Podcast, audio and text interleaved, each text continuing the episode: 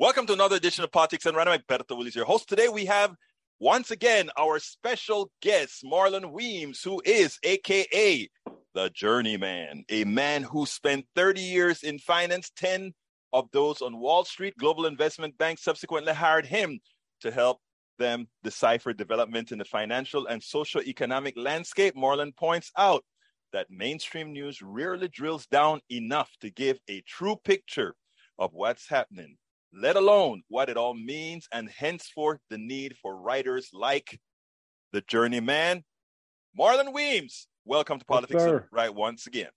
Good to be with you. Hey, look, we we have to get rolling on this conversation right away. There are two big issues that are hitting us up right now. One is, of course, that I want to tackle first and then get it out of the way. And then it's the economy, Biden. Where do we go from here? A possibility of a negative GDP in this next coming up, which I don't think means recession, but we'll talk about it. Anyhow, what are your thoughts so far on the hearing? Oh, the hearing. Oh, wow. Um, you know, it's just uh, every every time, and this last one, for me anyway, it did not tell. It, it didn't like make my mind change in any way, except uh, to just recognize how we dodged a bullet. I mean, it's it's frightening, honestly, to see just the level of corruption. Just and and what really gets me the most, and and what I holler at my TV about is I'm just not seeing folks going to jail quick enough. yeah. I mean, if either of us did an nth of of what we're learning, uh, this would already be over. There, you know, you know that. Let me tell you what got me with this last hearing. Even though implicitly, I think we all knew it, right? Um, we had Donald Trump. Let's say, I think they said a hundred and something minutes not doing anything. 187 minutes. 187 minutes. But the bigger question is, how does something like what occur with that insurrection, with that attempted coup occur, and nobody can reach any leadership in law enforcement to execute. And why is it that even with this commission right now, that isn't a central issue that we had a president who actually held on, prevented. There's a there's a memo that Thom Hartmann sent out yesterday. Yes and it showed a, a list of what Clark sent all the things the National Guards couldn't do. They couldn't carry weapons. They couldn't engage anybody. They couldn't uh, get there until they're called. A whole list of there's a document yeah, that prohibited yeah. these well, the, the law was, enforcement. I think what we, you know, when we saw it happening, I don't think it was clear at the time just how systematic this was. Um, but if you remember, and, and I remember at the time going, okay, whoa, what's this guy up to? I mean, because you started to see him replacing people in these key positions right. with folks right. that you knew didn't know what the heck they were doing. You know, Kash Patel, the guy he put in charge of the um, the Defense Department, and right. he's moving these chess pieces around, but connecting it to the actual physical violence wasn't quite as obvious uh, as as this committee has made it over what have they done? Eight different hearings I think. So um, yeah they're definitely I mean and and and the entire presidency I think underscores what can happen um, when you rely on tradition and norms Exactly. And and even laws. I think it was um, um, Adam um, Kinzinger. I think is is that yeah, his name? yeah, Kinzinger. Yes. Kinzinger. So I think he made a good point during the hearing when he said, um, you know, laws are just something written on paper, but if you got somebody that doesn't care, then you're in trouble. And I, you know, for me, and I'll just wrap it up. This thought. Um, what really bothers me I think more than any of this stuff is how um, the and I'm going to say the media, Um, but not only them, even even politicians, both sides, the Democrats as well. This whole idea that he can even run. How in the world? How in the world do you have a guy that everybody knows tried to overthrow the government, and he's talking about trying to be president again? This guy shouldn't be able to be dog catcher. Um, not, I mean, honestly. Let me tell you something, Marlon. You know, when whenever some people speak about others having privilege, um, people sort of get upset. They say, "Oh, hmm. that's not true. Uh, what kind of privilege do I have?" Or look at folks in Appalachia and look at, "Oh, there's no privilege." But you know, if I looked at you and I said the president of the United States had uh, several kids out of wedlock, had several baby mamas, raped several women, also is on tape saying, you know, when you're when you're like me, you can grab them by the pee. When you have a president that goes out and cusses, use vulgar language, is misogynistic language, uh, uses epithets and, and you name it, that's what this president has, or that past president did. Imagine if President Obama had baby mamas running around. You can stop Imagine, right there. yeah, I mean, you can stop right there. Right. Imagine if, look, Donald Trump is the exact caricature of what many like to caricature as that not worthy person of color, that not worthy black man. And it's amazing yeah. how it, it's mirrored all on guys like, and it's not only Donald Trump. We can go through list and list from the founding fathers and Certainly. otherwise. You know, they make it seems like, oh, these are the guys that don't have control. These are the guys that don't, that can't do X, Y, and Z. But from the founding fathers, this crap has been happening. It's just now it's televised. Your thoughts? well, let's let's just add to the list something that um, does not get talked about very much at all. And and I um, I knew something was up when uh, in 2015 when Trump ran and this did not get brought up. Um, you may or may not know the Trump casino um, I want to say it was in 2015, perhaps, mm-hmm. received the largest fine that a casino had ever received. Um, and this was from what's called FinCEN. And it's basically um, a, um, an entity that is related to finance and financial crimes. And what they do is um, and, and I had to deal with them. I mean, every broker uh, in, in the country has to deal with them because it governs money laundering. Right. And the Trump casino got a uh, $10 million fine for repeated violations of um, money bank, laundering, you know, money laundering, bank secrecy, you know, this kind of stuff. And I was, I have thought about that a lot, especially given all that we know about how this guy operates, uh, especially with his finances. So when you see something like that just sort of get, you know, shrugged off, nobody really brings it up, you you just realize um, the difference. You know, if if I ran for something, folks would be looking to see how many times I overdraw my bank account. Right, right. you know, I, also think uh, Marlon is there, there, There's another. There's another dynamics here, and you know there are two dynamics really, right? There's mm-hmm. one that we can play on things like the um, the issues that of Trump having privilege and so forth.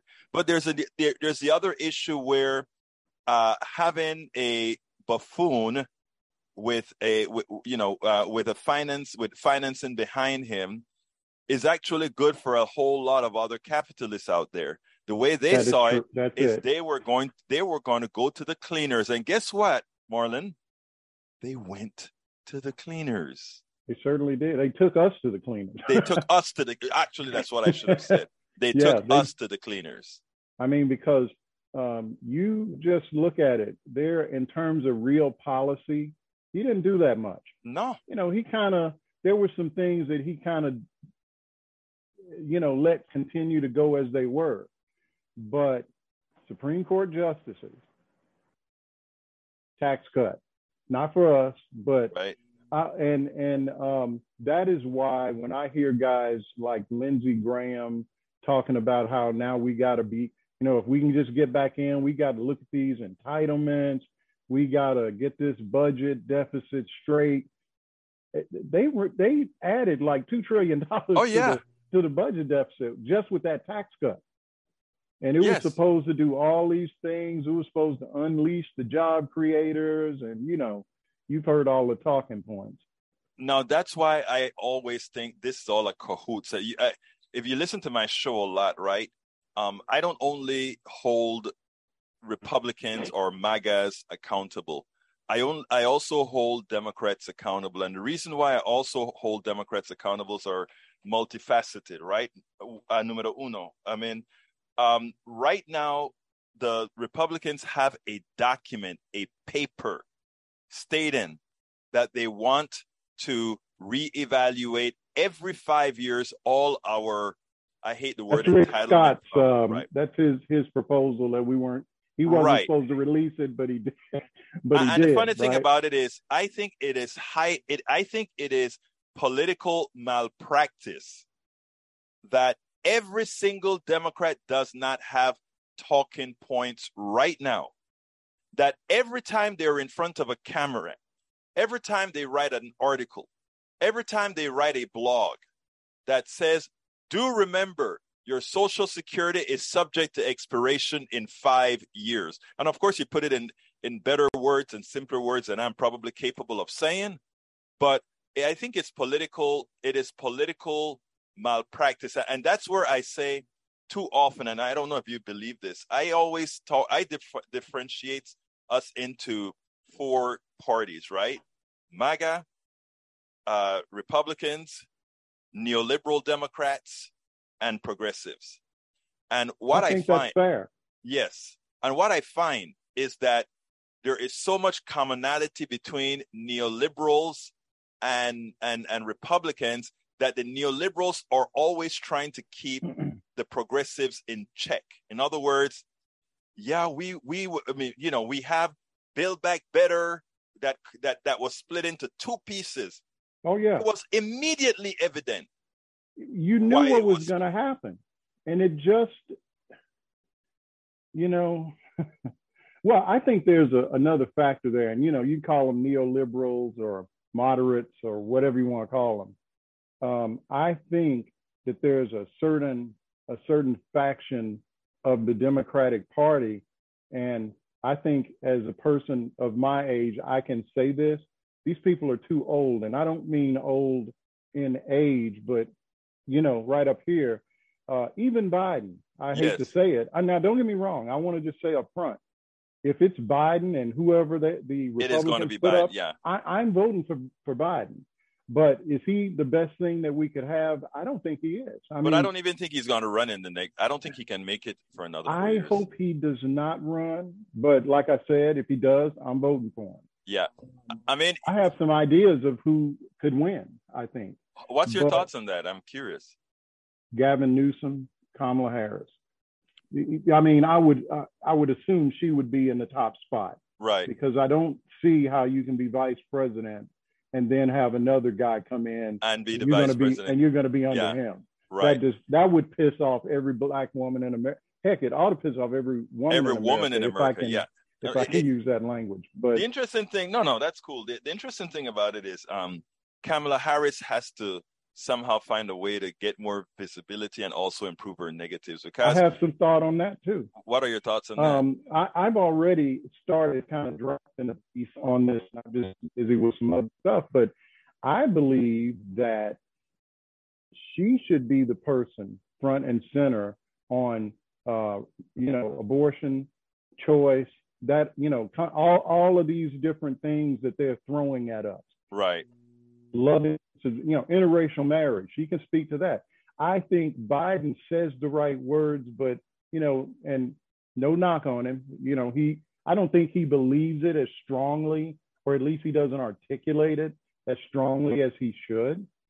So uh, I think, talk about malpractice. I think she should be out there every day talking about these issues and setting herself up because that if if Democrats if Democrats can't pull, you know, um, what is it? White women tend to vote Republican, but on right. this issue, they it's won't. not just it's not just Democrats that are that that need and, uh, you know reproductive health care. And you know, Marlon, that is why I think when I talk about democratic malpractice on purpose, etc., I think so much uh, about what's occurring today. There is absolutely no way Republicans, who I call, uh, there's no way the Talibanization of the Republican Party can effectively win in 2022. And all these prognostication about it's going to be a landslide for for uh, Republicans and they're going to take the House and the Senate. That only happens with democratic malpractice. In other words, there is nothing appealing that Republicans are offering right now. When I say nothing appealing, it's deeper than nothing appealing, right? Um, it is that it is a detriment to your health. It's a detriment to so much. And the problem is most Americans are not listening to um, True. the news like you and I are. Most of them are going to church. They're they're they're going to the parties. They're going to the bars. It's they don't want to be bothered with this kind of stuff until it's right up on them. So somebody calls them, "Are you happy with what's going on?" No, prices are high, but nobody's telling them. Well, you know, here I I have a whole piece on supply chain. I have a whole piece on inflation. All of this is fraud. I have a whole piece on all of this, and you know, it, it's funny because I was on on a Muslim TV, and the guy was shocked of the things that I was saying, and he was like, "Wait a minute, are you saying there should be an oil glut? Are you saying that the oil prices should?" I'm like, "Look, I am saying I'm saying it out loud. The oil guys already know it. They know it, and they're they're they're they're you know the thing about the stock market and all of that is your word can influ- influence pricing, but eventually the glut comes to pass and you know, I was explaining this to the guy off off record, and I said, "Let me tell you something. Everybody talking about okay, Russia's oil off the market." I said, "Uh, uh If we want to be honest, the price of oil should be falling, not driving up. Russia's oil is still on the market, and it's being sold at a discount to China and India. That means that the oil that China and India would have been otherwise buying off the other markets are still there that glut's going to show up. And you know how we solved it? And you know what else the oil companies did, Marlon? They started shutting down refineries. Oh, that's new excuse. and you know the oil that, that Biden is letting out of the reserve, we can't refine it because it's shut. So we're shipping it overseas. And that's then as soon as we ship it overseas, Fox News says, why is our prices so high and Biden is shipping oil overseas? Marlon, it's a game, Marlon. Yes, and we are losing it because we don't have enough people saying it. Your thoughts? Hard to argue with that. It's hard to argue with it. You know, and and I mean, if you want to talk about inflation for a bit, um, I guess it was um, right around the time that uh, that Biden was put in office. I wrote something. You know, um, Larry Summers, the mm-hmm. the economist. Oh, and see, this is what I'm talking about. This is who Biden's listening to. Right. Um, and he he hadn't. I don't think he had taken. Um, he had actually been inaugurated yet when I wrote this. But you know, of course, um, um, Larry Summers was warning that we're going to have all this inflation if you give these people another check. Okay. And now that inflation has happened, uh, I'm seeing these articles. Oh boy, Larry Summers was right, and I'm kind of like, well, hang on a second. Okay, maybe he was kind of right, and I'm not going to say that. Um, you know that that second or the last. I don't want to interrupt you. I'm not going to sure, interrupt you till afterwards. But he's not right. But go ahead. Well, I, you know, and I'll well, prove it to you later. But go ahead. Oh, I'm going to say I, am We may be on the same page here. Um, first of all, um, a lot of this is price gouging. Mm-hmm. Now, you have to think uh, if you think back, and and I was talking about this at the time, um, we're talking about I don't know a year and a half ago. You had guys like Chipotle talking about, oh, we got to raise prices because now we're paying people fifteen dollars an hour, right? And the price increases were not commensurate with the amount of increase in wages. Mm-hmm. But you know, so just put that over there to the side.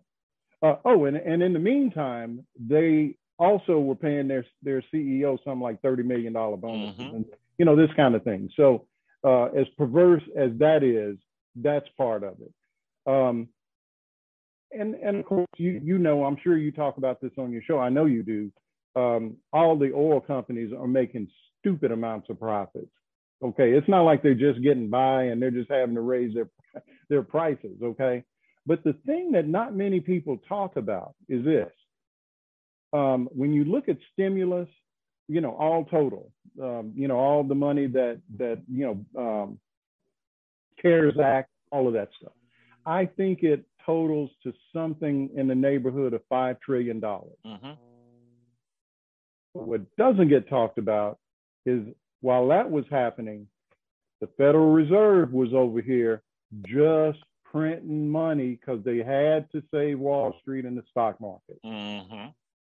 Now, that total just under, so basically the total amount of, of just money the government put in the system, $10 trillion, five million, uh, trillion went to help, you know, help people not be out on the streets.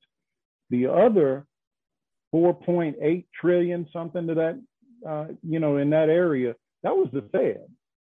So in my mind, I think the look, we had to give people money to stay at home. We had to. We had to give people money to be able to pay their rent, even though some states like my home state, Arkansas, wouldn't take the money, which is a whole different conversation. But did we really have to put five trillion dollars into Wall Street? I don't know. I don't think so.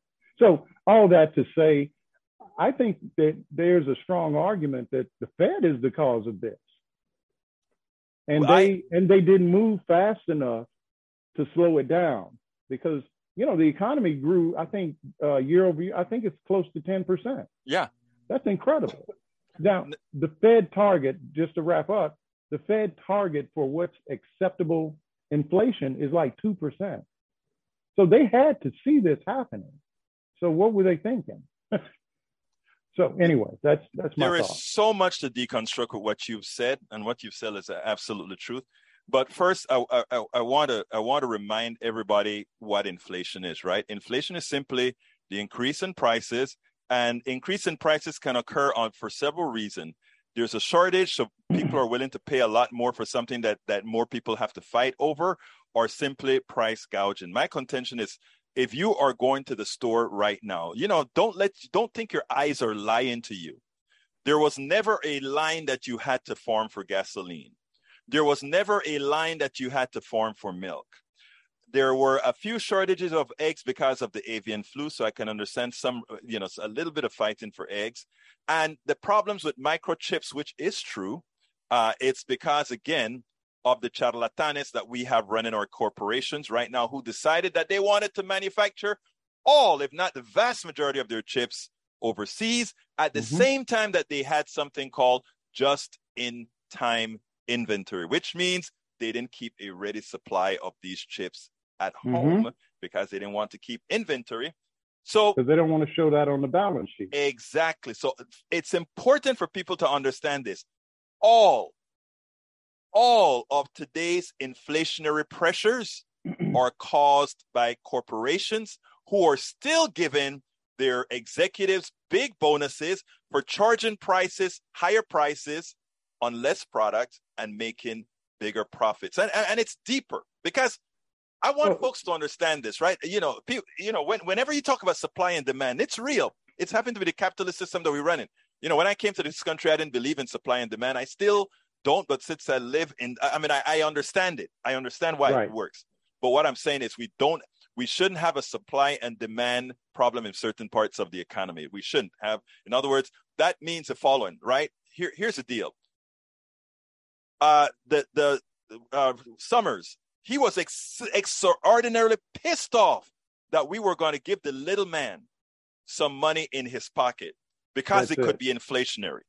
Why would it be inflationary? Because the corporatists, the capitalists know that you have more money in your pocket. And because you have more money in your pocket, you will be willing to pay more for services and products. Uh, it's not magic, it's supply and demand.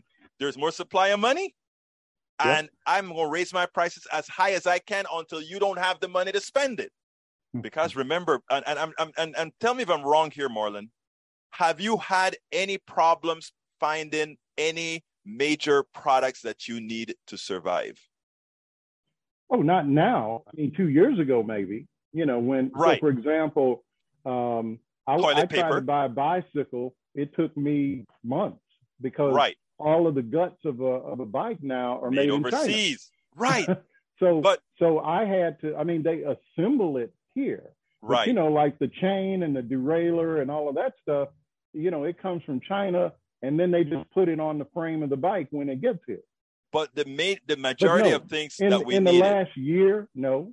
Now I, I will, let me I'll, tell I'll you. Just say, I'm sorry. Go, go ahead, ahead. Go ahead. No, please go ahead. Please go ahead. Well, no, I mean, I am. Uh, I've been around long enough to remember what a for real gas shortage looks like. Exactly. Back, back in the 70s, when yes, people were around the block, right? You know, and and you know what's funny? Gas was like 99 cents, and people were like, if it goes over a dollar, I am yes. not buying. you know, and you, of course, you have to buy it.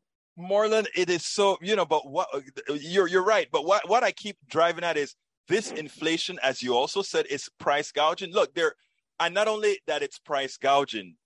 The the reason for it is bad corporate management, and then we are asked to pay the price for their for their misdeeds. But here's the other part mm-hmm. that gets me right.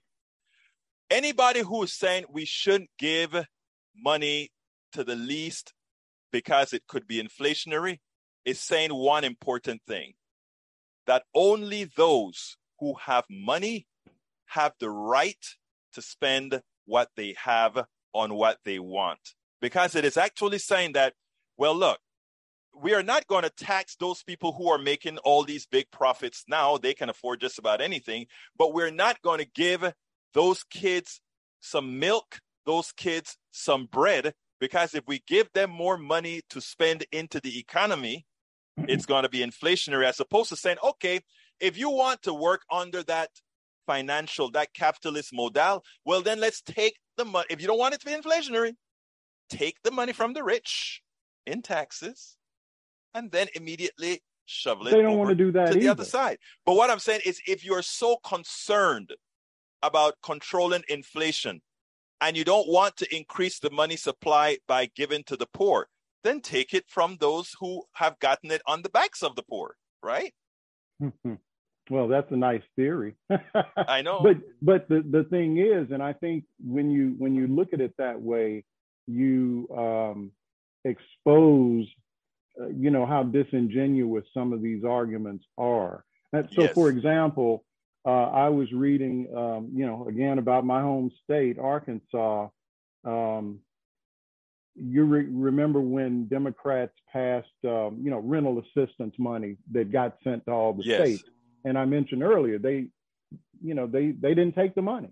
Mm-hmm. And you know, this is the same kind of thing we saw with uh, the Affordable Care Act. Texas know, don't saying, take the Medicaid expansion. Gonna, yeah, we're not going to take this money. I think uh, my my current state, North Carolina, uh, still has not um, because we got a, uh, a Republican legislature. Right. So you know there's that. But in Arkansas, uh, you got a state with a surplus, mm-hmm. and you know, and people are hurting. I mean, they still um, haven't fully recovered from COVID. And the other day, I think, um, well, it was Asa Hutchinson, who's the governor there, mm-hmm. uh, said, "Well, we didn't take the money because our economy is doing good. Anybody that wants a job can get one." Well, not if you got COVID, you know, and some people can't go to work. You know, I would not go to the office. I got, you know, I'm I'm too old, my blood pressure's too high. I don't I don't need the risk of of of getting around some person who refused to get vaccinated. There you, You go. know, I, I can't. I'm just not going to do that. Fortunately for me, I work from home, but uh, you know, in a state like Arkansas, there's probably not a lot of poor people working from home. You know, and, exa- and, and, again, and they those don't want to do anything to help these people. Yeah, well, yeah. there and you know it. you know what is sad about that in places like south carolina and west virginia and mississippi the poorest states their their their their leadership their republican leadership is a is a clear and present danger to their health a clear and present danger to their finances a clear and present danger to their existence and somehow and i'm going to i'm, I'm going to put that on uh, many times on us i'm sure you're enjoying our talk with Marlon Weems, the former Wall Street trader and writer and author of the Journeyman newsletter at Substack. Let's do this and we'll be right back. Politics done right depends on you to keep doing what we do. What do we do? We make sure to keep, number one, the internet seeded with blogs and information to counter the right and to present what progressives represent for the be- benefit of us all to everybody so that it's not misread, misled by any other entity. We make sure and populate that internet with blogs, with videos, with all these other things to make sure that we are informed and to counter everything that you normally hear that, that are lying at the right.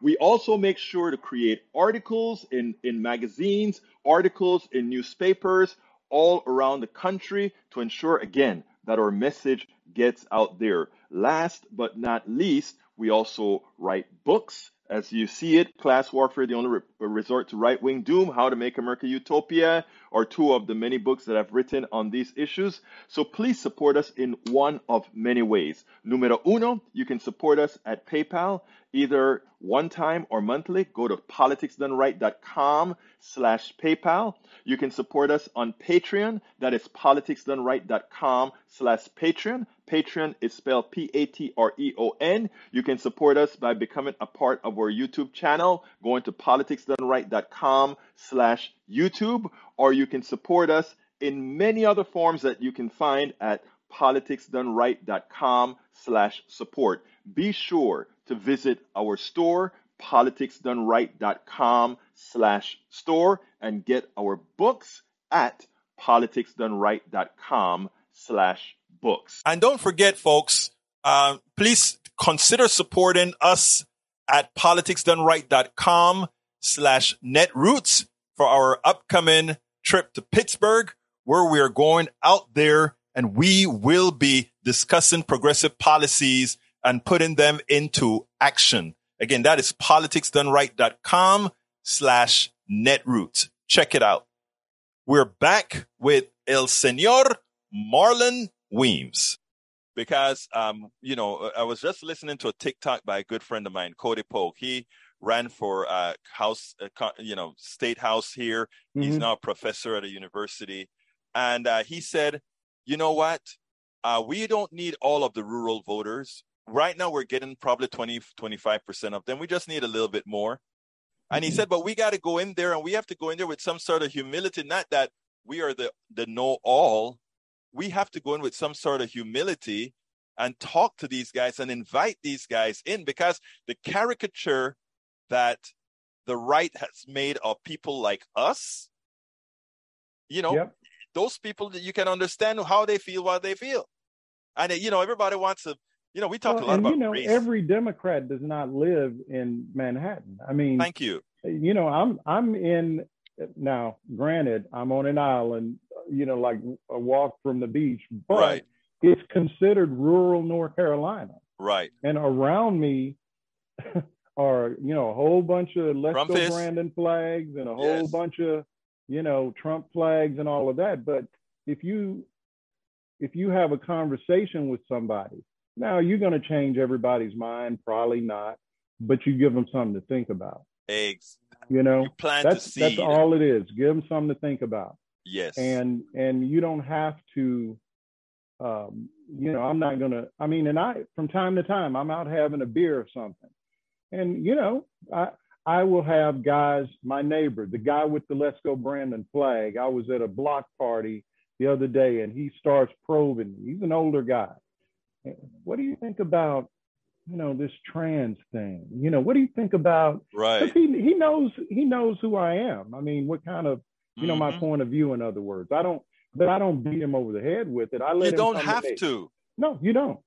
And I just, you know, I answered him. Um, I didn't take the bait that he right. was trying to, you know, um, and, and and you know, it went fine. Is all I'm saying. And that's and, all you got to, you know. I I wrote this book uh, called "It's Worth It: How to Talk to Your Right Wing Relatives, Friends, and Neighbors." Okay. Yeah. And the reason I wrote that book is exactly for what you're talking about. You don't have to. I I go to look. I've been to Tea Party events where I was the only black guy that's a real left wing progressive. Okay. Mm-hmm. And when I left there, these people loved me. They wanted me to come back. Hey, are you going to be back and have some drinks with us? and they don't agree with me. Right. But you plant that but even, seed. You know what? I don't even think sometimes, I don't even think you have to even mention politics when they get to know what kind of person you are. Right. It's really difficult to hate somebody, you know, when you've gotten to know them and you yes. see that they're not a monster, but they don't agree with you on anything. And I, will just throw this in. I think, um, and man, I never thought I would say this, but I think what Liz Cheney has done is going to go a long way. You know, just when we look back on this, if we can make it through you know, all this stuff going on. I would never vote for Liz Cheney. But just to see at least one politician who would say, you know what, screw my job. Screw if I get reelected again. This is wrong. I'm going to speak out. And she's done a good job. And I think the smartest thing that committee has done is they've let her just kind of gone, let her take the lead like this last one, mm-hmm. especially because Bennie Thompson was out you know, how how can Republicans look at her and you know, you know what is so funny? Voted with Trump ninety percent of the time. Bennie Thompson didn't even have to cede the position to her in in the way we run meetings today. He could have done everything from where he was oh, uh, with COVID, but he wanted to cede that spot the to her smartest, for this last. Thing. I mean, we we talk about Democrats not getting it right, but that the way that committee got it right. But I, am so impressed. I, I am going to say something. Honest. I, I didn't think it was going to be like this. I didn't either. I'm going to tell you something, right? I am so impressed with Liz Cheney. And let me tell you how impressed I am with Liz Cheney. Um, I don't. I if if we were to bring running for president, if we were going to bring a Democrat that is going to um, that is going to say I'm going to do something that but we know is a farce, that is nothing but a neoliberal, people always ask, I'm going to I'm going to preface it with this. People always ask me why I love living in the South and why I love living in Texas and I'm in a red area and all that kind of stuff. And one of the things I always tell them is I always know where I stand. I can go to the Northeast and I can have people simulate that they like me. I can have people simulate that they're so much more progressives progressive than those darn rednecks in, in, in Texas or South Carolina or wherever. But I'm going to tell you something. Um, you know, living here for several decades, and I've been to the. I I go to conferences all over, and like I have written at Daily Kos, the most progressive conference in there. Some of the most prejudiced and people that take advantage of those of us that look this way are those who call themselves progressives.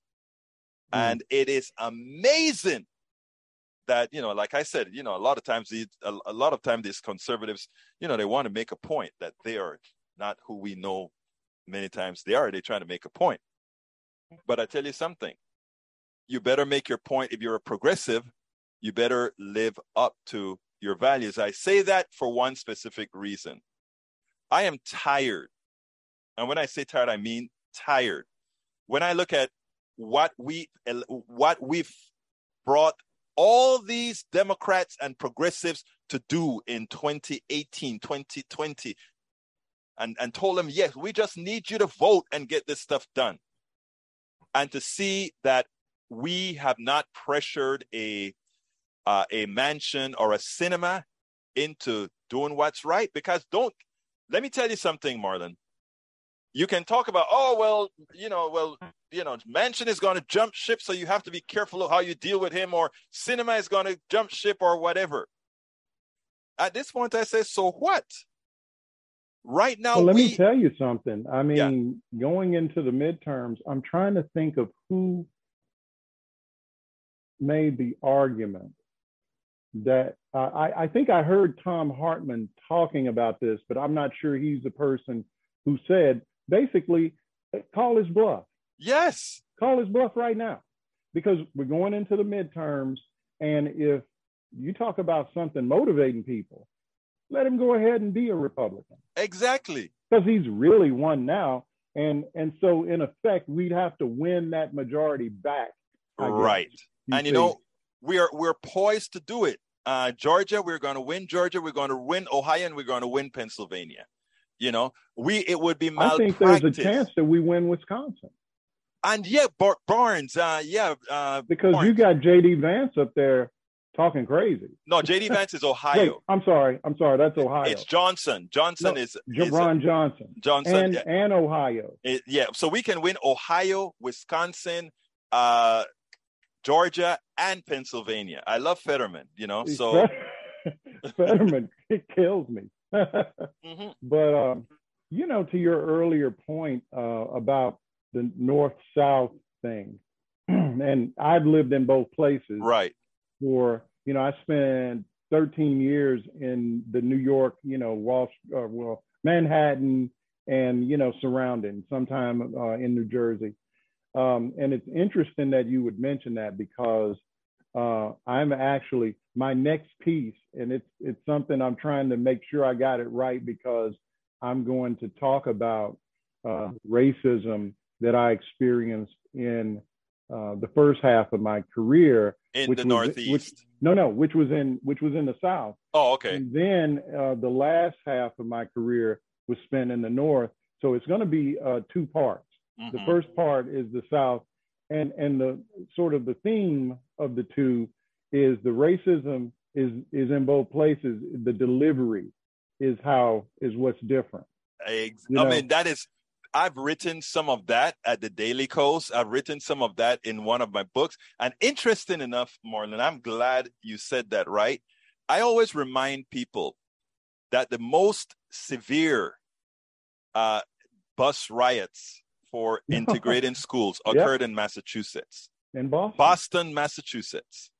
People you wouldn't know? believe it, but man, I remember well. Yes. How we were shocked in the South. I was like, what? You know, yes. I didn't know it was like that up there. But and, and, some of the most segregated places, man. I've got relatives in uh, Chicago. Right. And I'm sure it's probably a little different now but you know, I think um, maybe they lived in the South Side. I'm not really right. sure what, but they had never been out of their neighborhood. Mm-hmm. Like, yeah, it was like they lived in a completely different ecosystem than right. You know. We were we flew up there. This is when I was a kid. We flew up there. We were staying at I don't know the Drake Hotel or some really nice place, and uh, you know we went to see my cousins they didn't even know what I was talking about. They didn't know where my hotel was. They'd never really been downtown, never been to a baseball game, just totally enclosed. Right. And and and it's still like that in a lot of these uh, major cities. And you know that's why you know that's why when I hear, hear a lot of the clowning from people from up north or whatever, or a lot of times the people up north give me prob- trouble because of the way I always try to bring folks together, etc. And it's like, oh no, those people are, and I'm like, wait a minute, I remember going to daily to to to uh, Netroots, and when I'm trying to do an interview when Bernie Sanders came in and Black Lives Matter came, and uh, one of the guys actually, I, am asking for interviews, right? These white guys are standing mm-hmm. up, and and the white girl comes and she says. I, I'll do the interview. I'll do the interview. I'm like, thank you, ma'am. Let's go ahead and talk. And these these three other white guys, yeah, go be the go go be the white token. This is at a progressive wow. conference. Wow. You know, and I looked at him and I said, Isn't isn't this a progressive conference? He didn't turn red like didn't really know what to say. But you know, it, it, it, I go to these conferences and I stand out like a damn raisin. Hmm. Let know? me tell you something, um, Egberto. I, uh, you know, I ran a um, a trading desk oh, for yes. a lot of years, um, and at the time, I think there were maybe four um, African Americans that were even, you know, in in in some form of running a trading desk. You know, there were at different firms, um, and that was counting just not only the brokers but even the buy side. You know, the the money managers and so forth. In fact, that's where the the other three or four guys were. Um, you know, we we interacted with large firms that said they wanted to do business with minority firms, right? And um, I got to a certain point that I just said, screw that stuff because I can't afford, I can't live on what they wanted. They want what they wanted to do was put you in a little pool and say, here's an X amount of money. That's the most you can make. And we got divided up between 20 firms. And I'm kind of going, like you did with with uh, Netroots, I'm going, ain't this supposed to be capitalism? Mm-hmm. you know, yeah. what do you mean I can only make 50 grand a year? I mean, like as a firm, that's all you're going to pay me. So regardless of performance. And I actually had a um, a guy, I won't say what firm it was, but when the uh, financial crisis hit, he got laid off and suddenly the only job he could get was on the other side of the fence.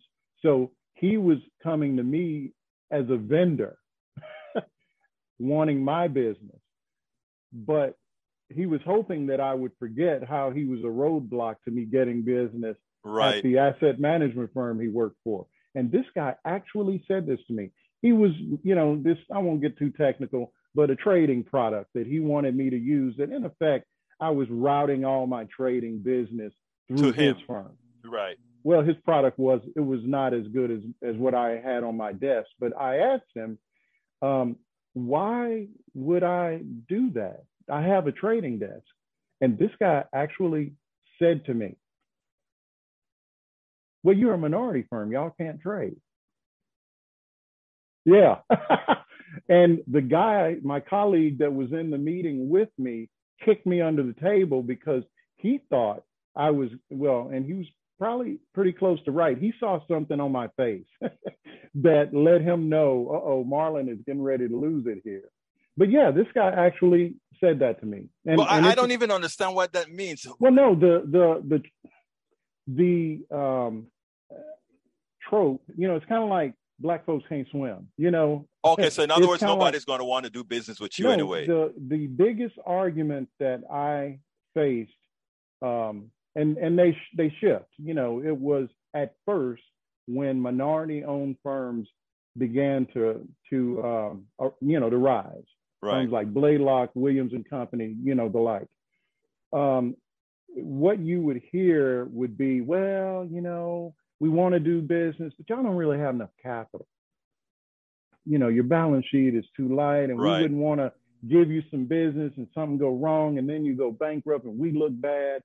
And as firms, um, you know, what guys did was they partnered, you know, Blaylock partnered with Bear Stearns years ago. That's kind of how they came out of the box. And these firms built, you know, Williams, I think probably, you know, they, they have considerable capital, Loop Capital in right. Chicago. You can't really say that now. And so then it would be, well, you don't really have the personnel that, you know, uh, we're just not sure you can handle our kind of business. And I was able to overcome a, pretty much all of that, but you still had the mindset from some people that they were taking some sort of undue risk dealing with a black firm. And, you know, let's face it, just the last five or 10 years, you've seen firms blowing up all over the place for all doing over the stupid place. stuff. And they're all, not black the black all firms over the. I mean, Williams Capital has probably been around what twenty something years at least, mm-hmm. maybe going on thirty. So they know something. Same thing with Loop. Loop started in the 90s, I believe. And how many of them have blow? How many of the other per, uh, companies have blown up? Quite a few over Quite the a few. over, over time. Quite a But few. look, Marlon, we are we are getting close to some time here, so let me go Okay. ahead and ask you uh, a few things. Where uh, there there are some thoughts. I think uh, Shellen, uh, Yellen came on TV and kind of gave the impression uh, like she may have some numbers that she's seen that GDP may be negative the next quarter. Of course, we know GDP doesn't. GDP has a whole lot of calculations in there that can Yes. actually, based on inventory or based on exports and all of that, can actually skew the numbers. Your thoughts? I think um, I, I'm not sure that we're in a recession um, because you know look at housing, Unemployment. look at people buying houses left and right, look at employment, wages, all of these different things.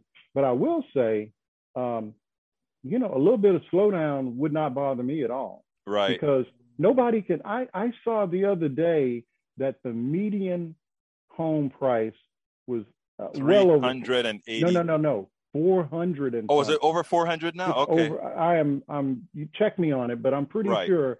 Uh, last week, I think I saw there was over four hundred thousand dollars. Who can buy a house? Yeah. It was funny when I, I was listening and just kind of go back to that um, uh, that hearing. It wasn't the last one, but the one where they had the the Trump supporter testifying, Right. and he was saying, you know, yeah, I lost my house and I lost it, and I'm just sitting there thinking to myself, huh, you had a house? Good for you, because most people can't even think Yeah. about having a house now. You know what is so sad the way the, the way the system works right now they, they, they rather create new instruments having people double up on owning homes you know where, where you have now two fam you know there, there are certain cultures that it's Listen, common to have several families in a home and and Yeah. that's what we're seeing now and they're they're adjusting things so that that's what we get so that I they can continue to Alberto, increase the if I can, prices if I can just chime in, yes a block down the road from me. yes Um, well, someone bought this house, but I've lived here for a couple of years. mm-hmm It is an enormous house, mm-hmm right on the beach. I mean, it's beachfront property, enormous, beautiful house. Um, I think it sold uh, a couple of months ago for somewhere around a million five. mm-hmm And in the entire time, it was somebody's second home. Man, I'm talking about a 5,000 square foot house. mm-hmm 90% of the time, it's, It's empty. empty. Right. Empty. And it just bothers me to see this. My next door neighbor, I see him, I don't know, a half a dozen times a year. He lives in Atlanta. He's got an enormous house. It had to cost, you know, everything around here is a million something, Right. except where I live. no, but I'm just saying it's it's so wasteful to me. But this is what cats do, and you know, their tax advantages and all this kind of stuff. I guess I don't know. Marlon, But, that you know, that's- the economic system of That's that what we got. That's what we got. And until until uh, my my posse, the Hmm. group of folks that I that I hang with, are successful. Every every year, a, another percentage of Americans are going to be joining the poor folk. One of my relation, uh, you know, like an in-law, and see that's the other thing. So, uh, you know, I have a biracial family, Right. and my in-laws are, you know, Southerners, and they're pretty much Trump. Uh, it, not necessarily MAGA. I don't. I'm not sure that they voted for him the second time, but you know, it's that it's that kind of thing. And and some of them subscribe to my newsletter, right? right. But um, you know, having spent time with them, you know, you hear these these talking points. Like I'm watching the news with you know a, a brother-in-law, and he says, uh, you know, the government just shouldn't be picking winners and losers. And I'm like, What does so, that mean? So so hang on, don't you enjoy your mortgage deduction? What do you mean? he said, I said, well, you know, I, I rent. I don't get that. So the government has picked you. you and not picked the renter. who's probably uh, heck, my rent is close to a house note. Yes. the government has made the decision that Yes. we're going to reward people who do this and not reward people who do this. That's but see they don't you know most But you people- made him think. Oh you- dude, you had- said, huh I hadn't thought about it like that. I said, yeah. Exactly. I said, but you should have. And so Exactly. is he ever going to be like a progressive and get a get a green new deal? Sure, probably not. But you know, but, you know, the truth of the matter is, I've I've seen. I mean, no, he probably not, but I've seen a certain percentage that when when the when the bulb lights up on them, the change is too damn dramatic, and they go all out. So you always have these different groups of folks. But Marlon, look, this chat that we're having here has, as usual, has always been great, and we always transition into uh, very, very important topics that you know touch on many who are listening to me. Why don't you give me a closer so that we can get out of here? Well, I think you know we've got a couple of, of uh, things that just have to be addressed. Obviously, uh, we we have to have some accountability in the government. So that's one side of the coin, and then the other side, from my point of view, is that um, uh, you know, as you have said, Democrats have really got to get uh, their, and I hate to say message. I think it's more like the mindset has Mhm. got to change. You know, I don't need any more talking points. I need some folks doing some stuff. And I'm not saying they haven't done anything. The House has done a lot. Mhm. The Senate, not so much. So we got to fix that. And and I think we got the opportunity to address it here in a few months. So I just hope we do. Marlon Weems, the journeyman. Check out Marlon Weems' uh, Substack, the journeyman. It's the journeyman is a Substack, and uh, Um, he's also on uh, uh, on um, I'm Medium. on Medium too, but um, I prefer my my uh, my Your Substack. thejourneyman.substack.com. and you know, guys, it's going to be right here in the blog post. Please, uh, please go ahead and subscribe to uh, this man. This man knows what he's talking about. My name Thank is you. Egberto Willis. Marlon Weems, thank you so kindly for having been here with us. My pleasure.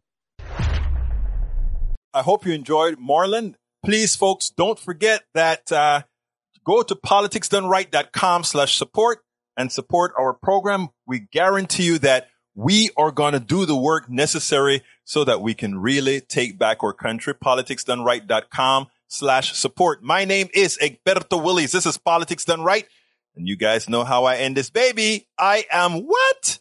Out we spend a lot of time deconstructing the news, trying to trying to parse it into a form that everybody can understand. We try to find those little nitpicks where uh, it goes, it flies above the fray, etc.